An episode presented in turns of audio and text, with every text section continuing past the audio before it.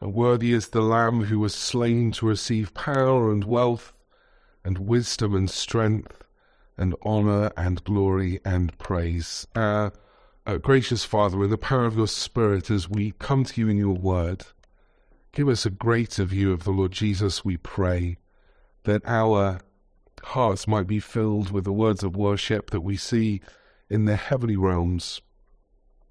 Help us as we tackle these visions to have that uh, double view, to, to, to go close in and see the details, and then to step back and see the big picture. Give us wisdom to know when to zoom in, wisdom to know when to zoom out. Help us take to heart the lessons that John would have for the church in his day and the church in our day.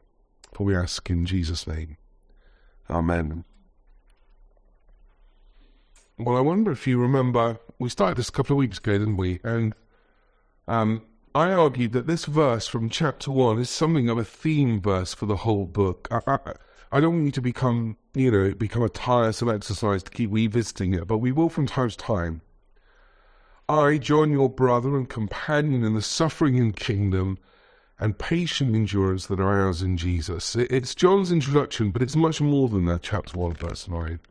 It tells us something about what's going on in the wider church, and therefore what these visions are largely about that, that verse uh, we'll, try and keep in mind because it it grounds these amazing visions that begin in chapters four and five. Uh, we can ask ourselves, why is John being shown these things? Why why are they recorded for us? And the answer that we'll keep returning to is that these are visions of things that communicate central truths of the Christian faith that we, that we need to hold on to so that, chapter 1 verse 9, we can patiently endure in suffering as we live for the kingdom of God. As weird and wonderful as we may find uh, some of these visions, I, I want you to see from the outset that ultimately they are practical and pastoral.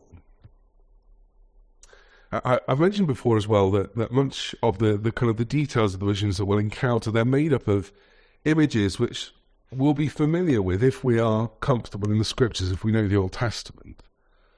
The, the Apostle John isn't, for example, the first to be given a, a glimpse into the throne room in heaven, is he? We, uh, our thoughts perhaps go back to Isaiah chapter 6 or uh, Ezekiel chapter 1, Daniel chapter 7. These prophets were given visions which have some similarities, some differences, which we'll note because it's uh, significant. I, I won't draw every reference from these visions in chapters 4 and 5 back to those prophets, but they are worth reading as background.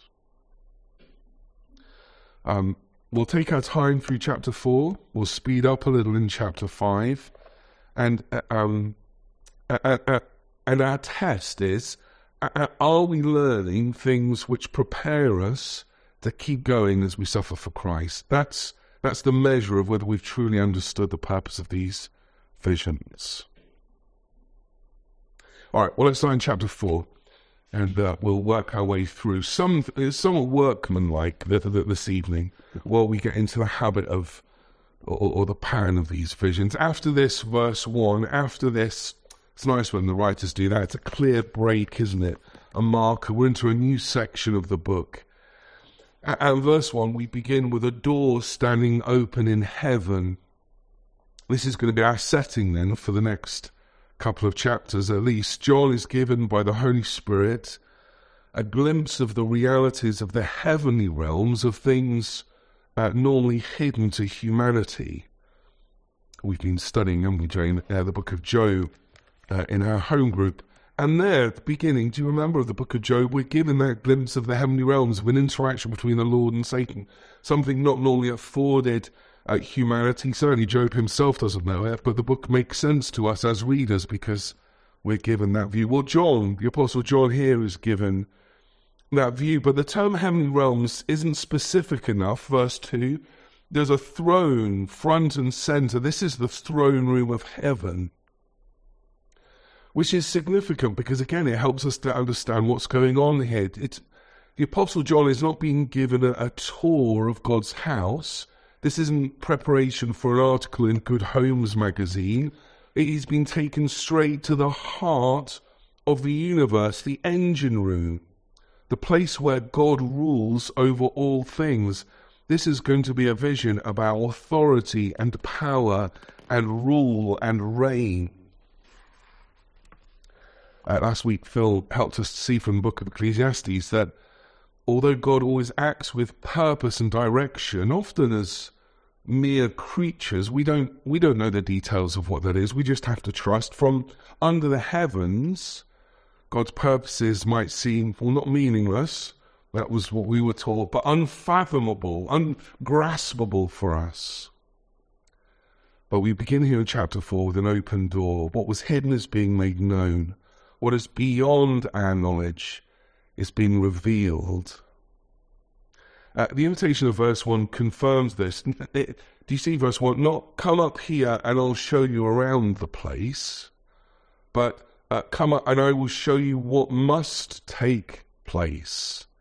This is not a static scene that we're witnessing, it's rather a vision which helps us understand a process an enacting of God's plans and purposes. It's that that John is being invited to see.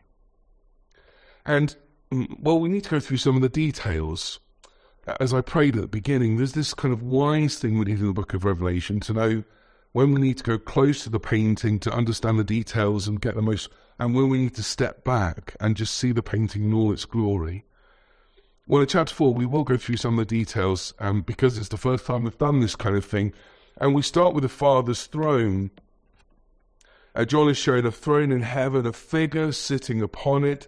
There's no real description of what that figure looks like. Rather, John simply sees light emanating from him, light shining as from precious jewels, jasper and ruby, and a, a rainbow shining like emerald. Verse, uh, where are we? Verse uh, 3.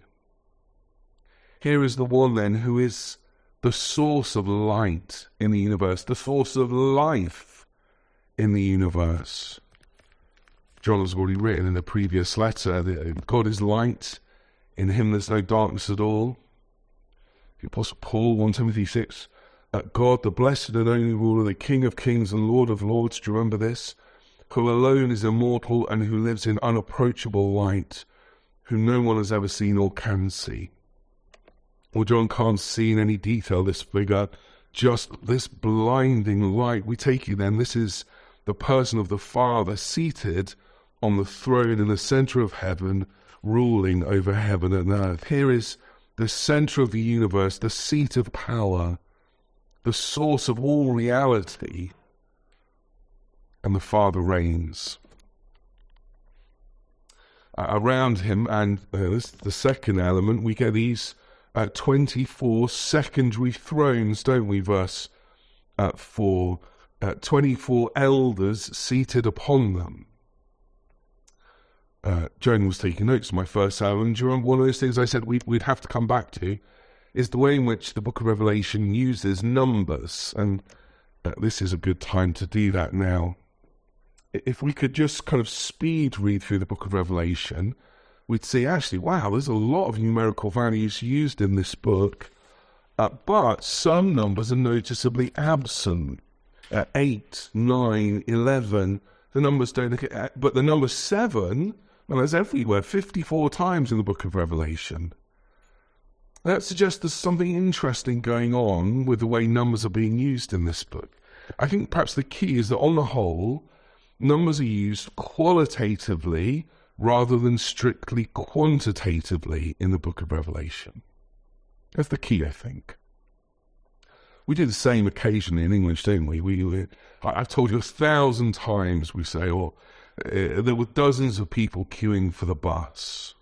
When we speak in these ways, we're not really talking about a precise numerical value, not, not, not about the amount of things, so much as the nature of things. And that's often how we find numbers being used uh, in the book of Revelation. We talked about seven being the number of uh, divine completeness or perfection, didn't we? To Remember that God created all things and they were perfect in seven days. And so the perfect Spirit of God, the Holy Spirit, who is the fullness of God, is called the sevenfold uh, Spirit in chapter 1 and, and here also.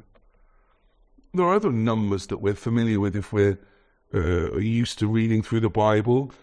Often repetition is, is made three times to emphasize something. That's perhaps a reference to the Trinity or may simply be stressing something. So Isaiah, remember, in Isaiah 6, here's the angels call out, Holy, holy, holy is the Lord God Almighty, meaning perhaps something like the most holy God.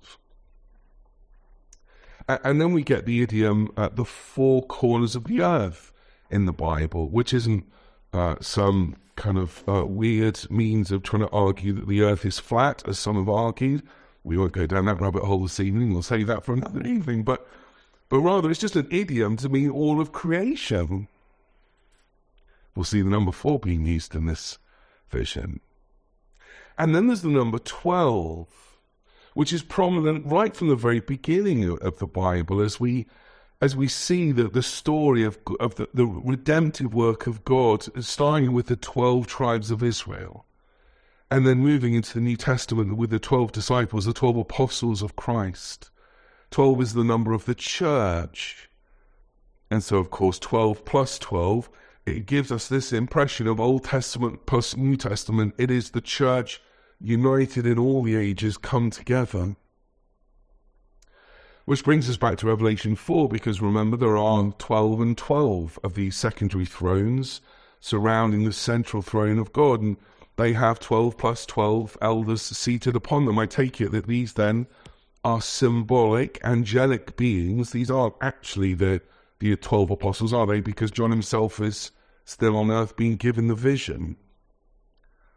But what's important is that John sees the Father seated on his throne, surrounded by the whole church through all the ages, symbolically with its New Testament apostles and Old Testament prophets. A couple of things are, are, are our attention is drawn um, verse 4 uh, to, to the church. First, they're clothed in white, these elders. And Again, we're familiar with that image of white, aren't we?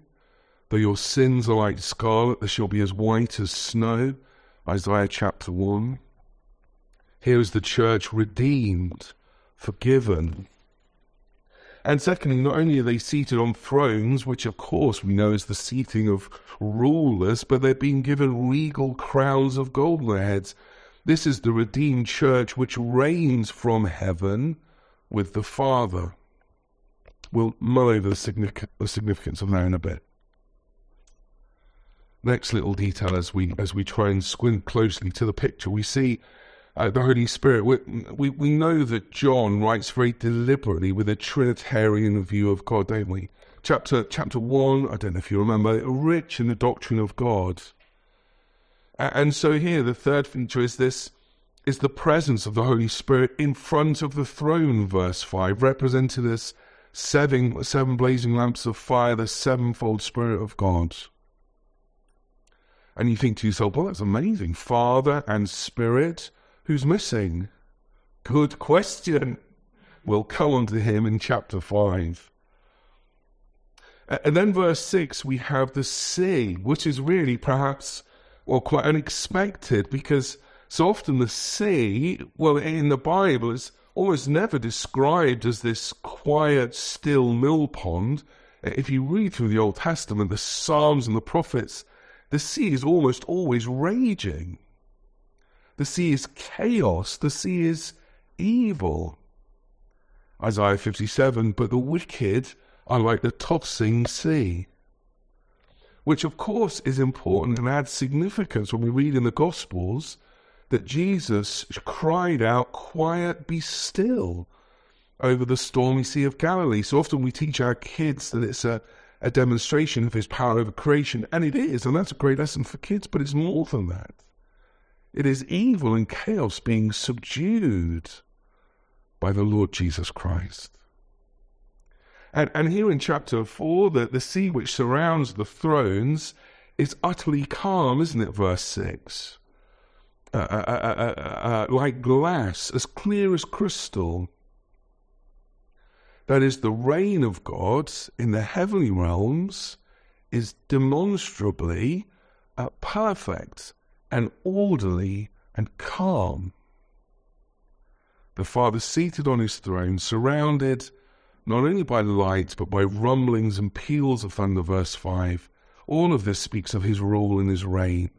And the calm sea shows that that rule is perfect in the heavenly realms. And then we come to these uh, wonderful creatures, the four creatures, which is significant because it throws us back to the visions not of Isaiah, but of Ezekiel chapter 1 and Daniel chapter 7. Uh, now, the four creatures, if you can remember, the four creatures in Daniel's vision in chapter 7 are very different. In fact, they emerge from a stormy sea and when Daniel asks for an interpretation of what he's seen, he is told they, those four creatures represent the wicked kings who will rule on the earth. Now, it's not what we're seeing here. The sea is calm, and there's no idea that the creatures have emerged from the sea. So, what is going on? Well, chapter 4, verse 6, we're told they are living creatures, which is an unusual kind of bit of detail to add. We've been told about the elders we presume they're alive, but we're not told. It doesn't need to be said, does it? These are living. And alongside the word creatures, it points to life on earth. One is like a lion, not actually a lion, is it? One is like an ox, one like a man, one like an eagle. Four living creatures, and we know the number four points us to all of uh, all of created order all of the earth. I take it then that these four strange angelic beings represent all the creatures on earth. Here's how the thinking goes. In Genesis 1, when you read the creation narrative, you find this really interesting distinction is made between, first of all, wild animals and livestock.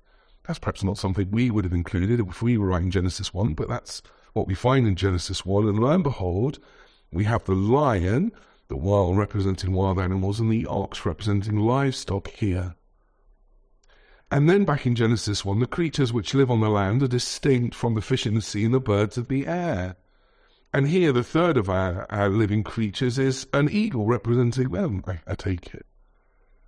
And finally, uh, life on earth becomes complete, finally, when God creates humanity. And the fourth creature, well, really it's the third creature in order here, has the face like a man. All God's creatures, then, are on land and in the air, wild and domestic, even man, are gathered under the reign of the Father who's seated on his throne. Perhaps to note, too, that these living creatures are in harmony, aren't they? They're, I think we're not being given a glimpse back on the creation order before sin. There's something I think about this being a vision looking forward to or speaking of a time when creation will be redeemed, creation will be restored. These four angelic creatures have wings as we expect any angelic being to have, but also we're told they, they're covered in eyes, front and back, verse 6. Did you notice that? Eyes all round. Now, uh, eyes normally means uh, a kind of a knowledge or uh, insight. A creature with many eyes is a creature from whom nothing can be hidden. Actually, that's not explained here, and quite why they are surrounded by eyes, I don't know. I don't know. But we step back and see the whole picture, and the vision is clear, isn't it?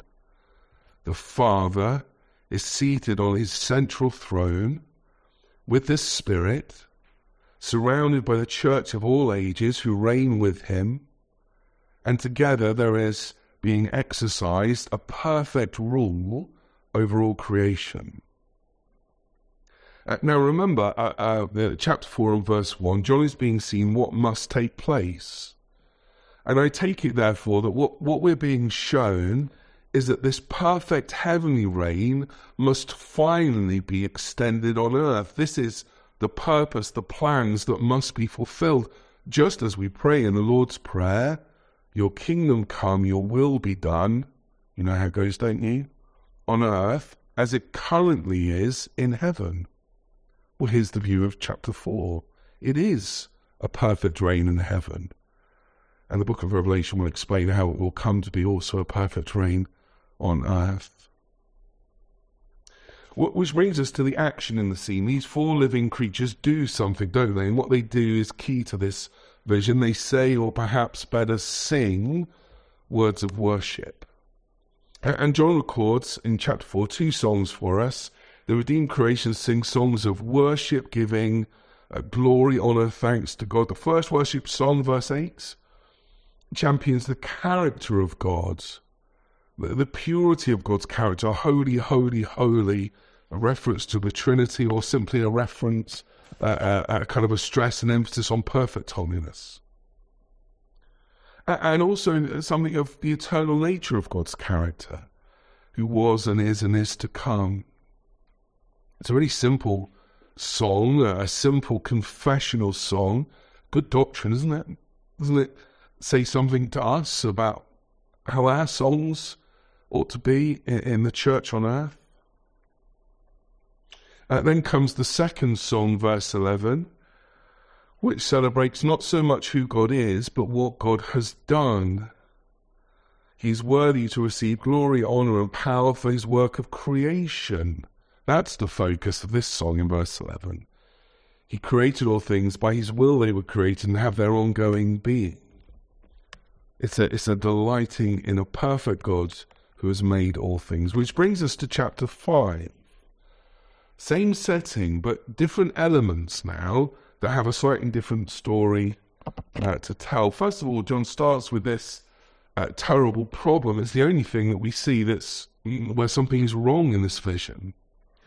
That John zooms in on the right hand of the Father on the throne in the center of heaven, and the right hand, the right hand you know, don't you? The right hand, there's, there's power, isn't it, in the Old Testament? Right hand of power. And in the right hand of God, John sees a scroll, verse 1, with writing on both sides and sealed with seven seals. Well, let's think about that. We know already about the number seven. It's divine completeness. This scroll is entirely locked up, we might say, by the Father himself. Written on both sides? Well, papyrus in the ancient world was made of woven plant fibers. One side uh, was a pleasure to write on, the other side was a nightmare because it was all bumps. The point being, you only use the reverse of a piece of papyrus if you if you absolutely couldn't fit everything you needed to say on the good side. A scroll with writing on both spine, sides speaks to a, an essential fullness of what is intended, what needs to be said. And since the scroll is in the Father's right hand, we take it then that this is the scroll through which the Father's rule and reign is set out. Here are his decrees and promises, his judgment and plans his purposes for all he has made. A scroll, that's wonderful, but sealed, that's terrible. Unattainable, locked up, unknowable, unactionable. And so, of course, John is distressed. Verse 4 No one is present who is worthy to open the scroll, which is to say, no one is present who is worthy to bring all God's purposes to pass. It leads John to tears. Of course it does. But then comes the, the, the, the glorious answer. And the answer is enough to dry up John's tears and give hope to the church in all in all ages. Here's here's the solution. It comes from one of the elders of the church, uh, verse five. Do not weep. See the lion of the tribe of Judah, the root of David, has triumphed. He is able to open the scroll with its seven seals. This lion, this magnificent source of power, traced in the line of Judah, in the line of King David, those are references we're familiar with, aren't they? That's, that's the Messiah of the Old Testament that God promised This Messiah comes as one who uniquely has the qualities that the Father looks for to open the scroll and enact all the purposes of God. John looks up, verse 6. He, he's expecting to see, I imagine, this great hulk of a lion, which, if you have a son who doesn't keep a lion mind, we know close they are. Their shoulders are huge. This great, muscular, pounding cat. But actually, and you know this already, don't you? Verse 6 he looks up and he sees not a lion, but a lamb looking as if it had been slain. Oh my. It, it, it, it's not a problem to be familiar with those images. It's a real tragedy, though, if we are unmoved by them, isn't it, it here is this impossible image of one person who is two animals at the same time. It, it is the Lord Jesus Christ in his divine majesty and power as lion, and in his human weakness as sacrificial lamb it is power and service captured in one person. And his entry into the scene, his presence, is enough to cause the world and the church, the, the four living creatures, that is, and the 24 elders, to fall down in supplication and worship, verse 8. And now at last the Godhead is brought together as one Father, Son, and Spirit, but all eyes are on the Son, fully man and fully God, who alone can enact the Father's will in heaven and on earth. It's enough, even verse 8, to elicit the prayers of the, the church on earth, the golden bowls of incense, and a new song is sung in worship to the Son. Remember, chapter 4 the, the song was about God's work of creation, wasn't it? Uh, and theologians often talk about God's two great outgoing works. Creation is the first, redemption is the second. Well, chapter 4 is a song about creation. Chapter 5 then is about redemption as the person and work of Jesus Christ is celebrated. Why is he alone able to open the seals of the scroll? Why is he alone able to fulfill the plans of the Father, verse 9? It's all kept up in, swept up in the song. It's not just that he's fully God, but it's also that he's fully man. It's that that qualifies him, willing to give himself even to death on the cross, that the sins of God's people would be punished in full, that through his blood God's people would be bought for God from slavery to freedom people from, well, look at the song, from around the world. There's a fourfold phrasing. That's very deliberate, isn't it? Tribe, language, people, nation. All people. Uh, that, that is, uh, from all peoples on the earth, God's people are taken.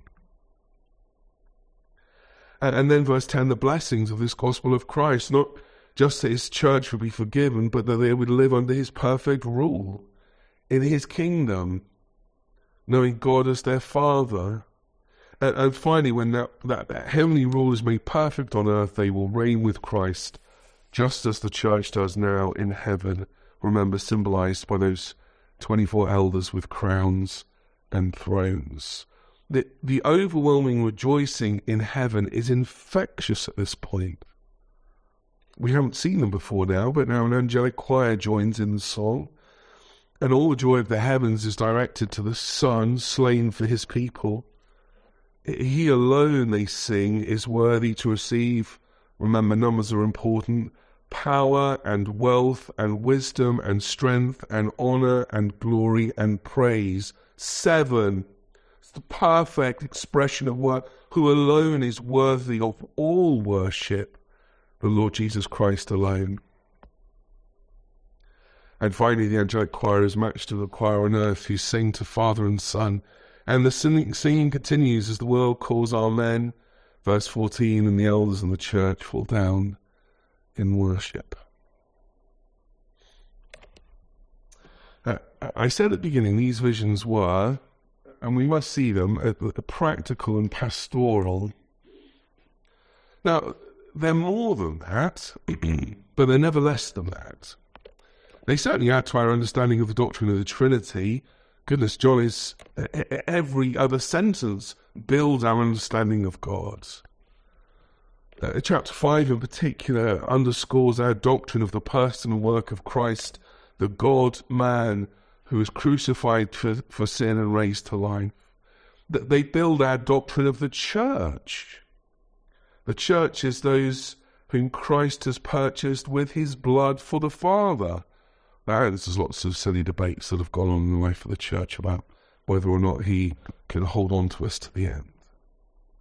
They even contribute to our uh, doctrine of worship as we see how central singing is as the, the church's response both to God's character and to his works of creation and salvation.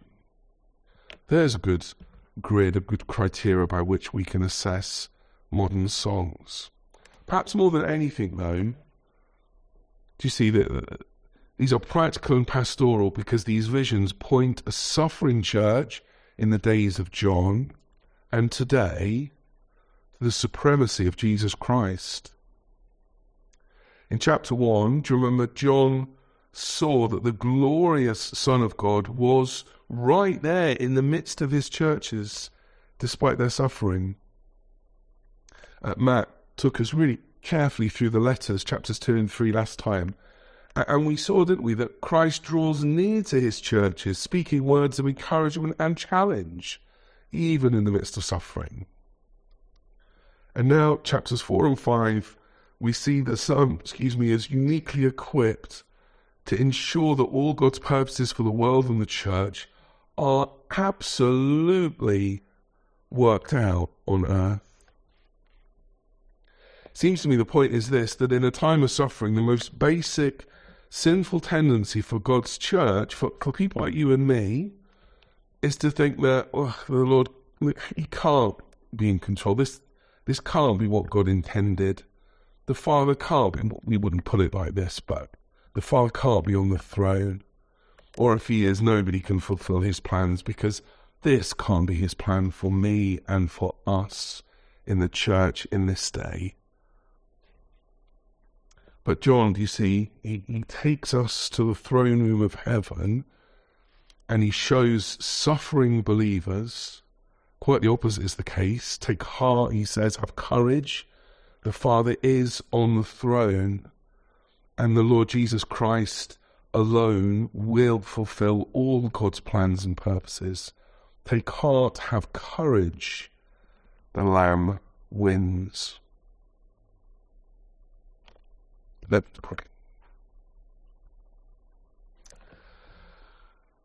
Father, we could uh, spend another evening just reflecting on these things. How much we, the church in this day, need a greater, a greater vision of the Lord Jesus Christ in His regal power and His uh, servant-like humility and sacrifice. How our hearts need to be filled with that same joy and inclination to worship that the church in heaven and all of creation in heaven seem to uh, seem to have. Forgive us when our hearts become cold and dull. Forgive us when we think wrongly that you are far from us and uncaring, particularly in times of suffering.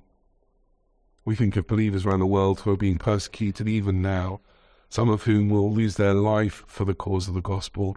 May we, may they, never lose sight of the fact that the Father sits enthroned and the Son will achieve all God's purposes, for all God's plans are yes and amen in Him. May together the global church have a confidence that all things will be done in and through and for the Lord Jesus Christ, who alone is worthy of all glory and praise cement these things in our hearts, we are quick to forget them. Impress them on the hearts of your people who uh, really suffer terrible persecution at this time. And keep bringing us back to the book of Revelation that we would uh, take to heart more of the lessons that you have for us there. For we ask all these things in Jesus' name. Amen.